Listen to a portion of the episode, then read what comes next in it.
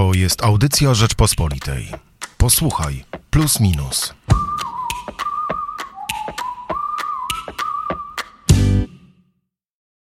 Dzisiaj podcast Posłuchaj plus minus w trochę innej niż zwykle formie, bo jestem ja, Michał Płociński, jest Hubert. Hubert Selik.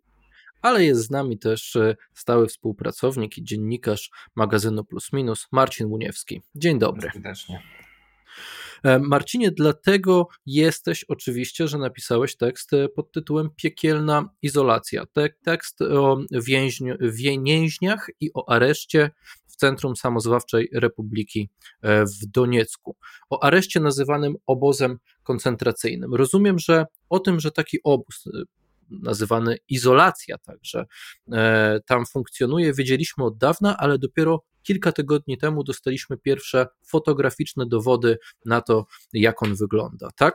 Dokładnie tak, y, bo o obozie, no od kilku lat te doniesienia już są. Co ciekawe, ta nazwa izolacja, e, nomen omen izolacja, nie jest to nazwa nadana temu więzieniu e, już jak zostało więzieniem, tylko tak nazywała się fundacja, która działała na terenie tego kompleksu, gdzie teraz mieści się to, to więzienie, czy ten obóz koncentracyjny tak naprawdę.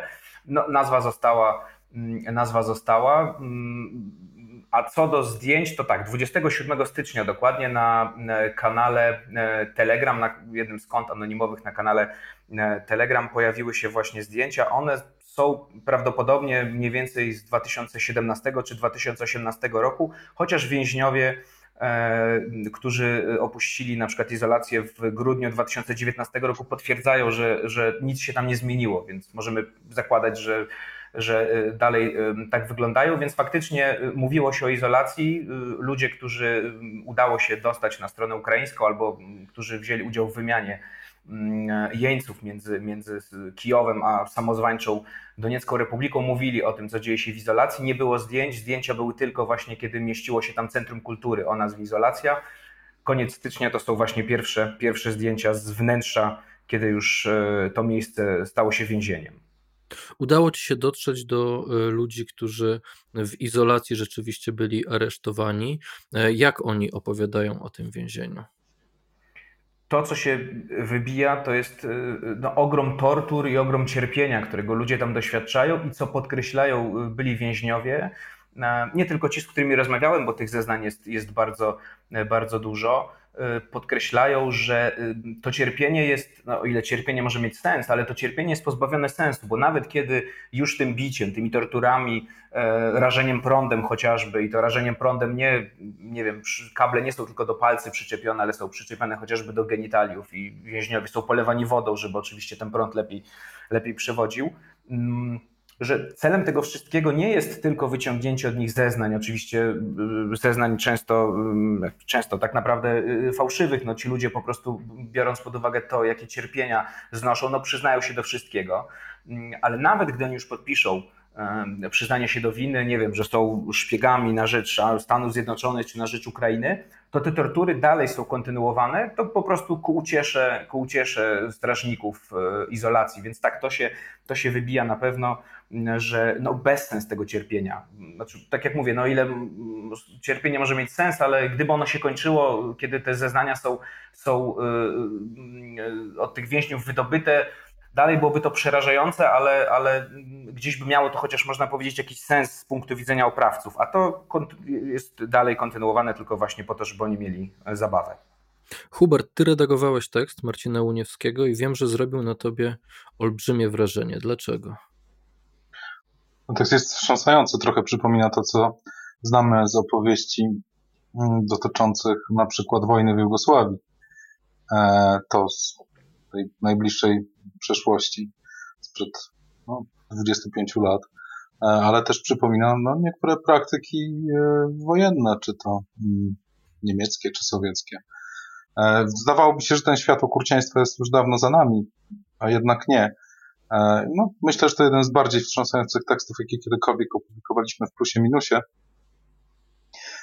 Ciekawą rzeczą jest też to, że Marcinie, chociaż piszesz o, o, właśnie o tym jednym konkretnym więzieniu, które w jakiś sposób przypomina katownię wręcz, e, to tak naprawdę ta sieć aresztów e, na Ukrainie jest dużo większa. Wspominasz o tym, że jest ich całkiem sporo i w sumie mm, prawie 9 tysięcy osób ich przebywa, oprócz kryminalistów, ludzi też po prostu mm, nie będących na rękę Donieckiej Republice Ludowej. Myślisz, że ten przypadek izolacji jest wyjątkiem, czy może powtarzać się jeszcze w innych miejscach?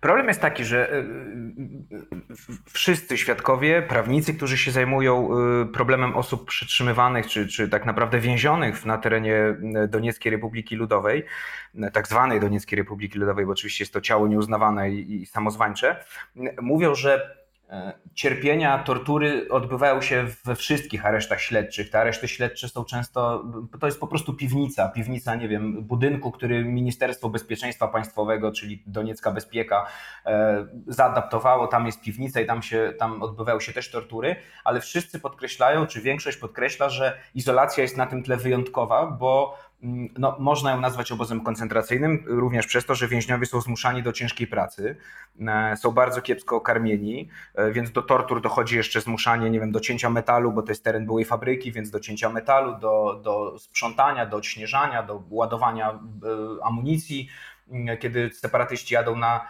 mm, na ćwiczenia. Y, więc ona się wyróżnia, ale nie jest jedynym miejscem, gdzie, gdzie dochodzi do tortur, do pobić, do wymuszania zeznań.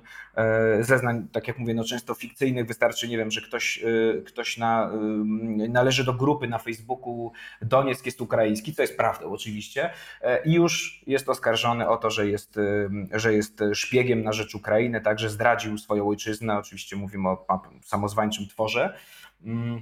Więc tak, izolacja na tym tle się, przerażającym tle się wyróżnia. Nie jest to jedyne, jedyne takie miejsce, jeśli chodzi o, o cierpienie. Skala tego cierpienia jest tam przytłaczająca. Trochę lepiej dzieje się w koloniach karnych, tak zwanych oficjalnych, biorę to w cudzysłów, bo to są kolonie karne, które y, separatyści y, odziedziczyli po, y, po, po Ukrainie i tam faktycznie też no, siedzą, siedzą jeszcze tacy prawdziwi kryminaliści, tak, przestępcy. E, którzy zostali z tamtych czasów. Tam jest trochę lepiej, tam jest, panuje jako taki porządek, mm, tak to nazwijmy. No i stamtąd e, osoby uwięzione mają szansę mm, wziąć udział w wymianie jeńców e, mm, i, i po prostu wrócić na, na stronę ukraińską, czy kontrolowaną przez, przez Ukrainę, przez Kijów. No, nie wiem, Marcin, co jest bardziej przerażające, czy to, co się dzieje w takich miejscach jak izolacja, czy to, że my nie mamy żadnej możliwości wpłynięcia na to, by, by, by, by, by te tortury e, powstrzymać. No właśnie, czy, czy naprawdę nie jesteśmy jako Zachód w stanie na nikogo naciskać, no i na kogo moglibyśmy naciskać i w jaki sposób to robić, żeby, że, żeby te tortury powstrzymać? No to jest problem, bo oczywiście y, i mm, strona ukraińska wie o istnieniu izolacji, przysłuchuje świadków. Y, są y, oczywiście często zaocznie, bo ci ludzie są ciągle poza kontrolą Ukrainy, ale są wystawiane akty oskarżenia. E, organizacje międzynarodowe pracują nad tym. Będzie świeży raport opublikowany mm, z inicjatywy Anny Fotygi dla europarlamentarzystów, przygotowany przez polską dziennikarkę Monikę Andruszewską i prawnika Witalia Hekało, ukraińskiego prawnika, w którym oni opisują bardzo dokładnie właśnie tortury, y, których doświadczają ludzie. Tam są zeznania świadków, tam są szkice również jednego z więźniów, który zapamiętał, jak te tortury wyglądają, więc jest to tym bardziej wymowne. No tylko to wszystko oburza, to wszystko faktycznie, no gdzieś tam Ukraina przygotowuje skargę do Międzynarodowego Trybunału Karnego w Hadze. No tylko póki Doniecka Republika Ludowa, tak zwana Doniecka Republika Ludowa, znajduje się pod kontrolą Federacji Rosyjskiej, e, no to niestety, no to jest ten problem, czy sankcje zachodnie mogą cokolwiek zrobić Rosji, czy po Krymie coś takiego strasznego się Rosji stało. Nie wiem, przypadek chociażby podkreślany często Nord Stream 2, który cały czas cały czas jest, yy, znaczy Niemcy nie wycofują się z tego projektu chociażby, tak, to jest teraz ten argument podnoszony, że mimo tego, co Rosja zrobiła na Ukrainie, co zrobiła z Aleksiejem Nawalnym, mimo sankcji, to, to ta współpraca dalej trwa, a boję się, że izolacja, chociaż przerażająca w skali takiej makro, no to, to niestety no jest jednym z takich przypadków i nie sądzę, żeby y, Zachód teraz ruszył z sankcjami, jeśli chodzi o to, co dzieje się w, co dzieje się w Doniecku, więc tak naprawdę no albo musiałyby służby ukraińskie kogoś po prostu złapać i przewieźć go na terytorium Ukrainy, żeby go ukarać, no albo jak twierdzą niektórzy więźniowie i, i, i eksperci również, to, że opublikowano te zdjęcia, to może być albo dowód na to, że jest jakiś konflikt we władzach Donieckiej Republiki, tam faktycznie oni się bardzo, bardzo między sobą o wpływy kłócą, więc jedna frakcja chciała zaszkodzić drugiej, publikując zdjęcia izolacji, no albo, nie wiadomo na ile to jest oczywiście realne, to to, że jedna z frakcji po prostu przeraziła się tym, co dzieje się w tej izolacji, nawet dla nich to jest za dużo, czy też Rosjanie możliwe, no i stąd opublikowano te zdjęcia, żeby gdzieś tam prawda, nieformalnie skłonić do zamknięcia. Ale póki no, nie zrobią tego, tego sami separatyści, czy, czy Kreml nie będzie naciskał, no to boję się, że niestety, ale no ale to, to, to wszystko będzie dalej kontynuowane. Zresztą y, Witalij Hekało mówi mi, że y, co z tego, że zamknął, znaczy to jest ważne, żeby izolację zamknięto, tylko za chwilę otworzą drugie takie więzienie i te same praktyki, czyli te wszystkie tortury, gwałty i tak dalej przeniosą po prostu do, do, innego, do innego miejsca. A wszystko to dzieje się kilkaset kilometrów od granicy polsko-ukraińskiej w separatystycznej Ludowej Republice Donieckiej. Więcej w najnowszym plusie minusie w tekście właśnie Marcina Uniewskiego pod tytułem Piekielna izolacja. E, a jak już mamy okazję porozmawiać, jesteśmy tutaj we trzech, to może, może jeszcze skupmy się na jednym temacie, czyli na tak zwanym daniu głównym najnowszego plusa minusa, w którym zastanawiamy się, czy pandemia zostanie z nami już na stałe i czy powoli nie powinniśmy przyzwyczajać się do tego, że to się szybko nie skończy. Może Hubert przejmiesz pałeczkę. No tak, postanowiliśmy zrobić numer o tym, ile fal pandemii koronawirusa nas jeszcze czeka i o tym, czy mamy w ogóle szansę uwolnić się od wirusa. Czy może zostanie on z nami w takiej czy innej formie na zawsze. E, prawda jest taka, że wszystkie choroby, które pojawiły się w przeszłości, w dalszym ciągu nam towarzyszą.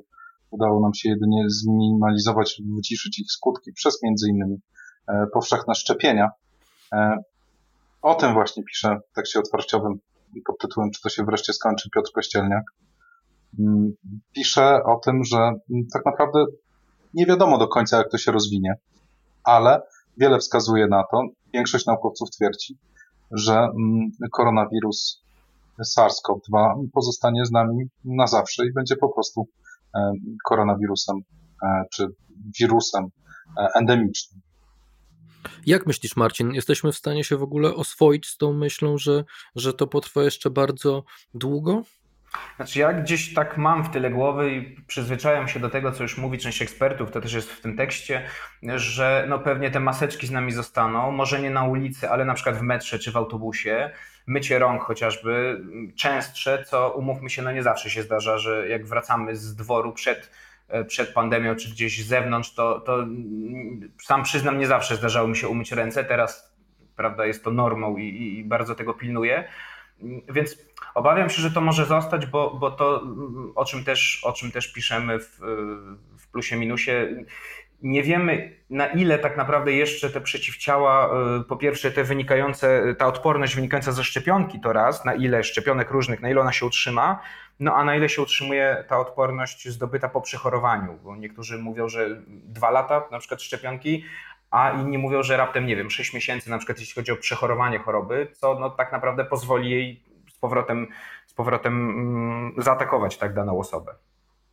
No nie będziemy już tu Państwu zagadywać, po prostu Państwa zaprosimy do kiosków i na stronę www.rp.pl do najbliższego magazynu Plus Minus. Michał Płociński, Hubert Salik i Marcin Uniewski.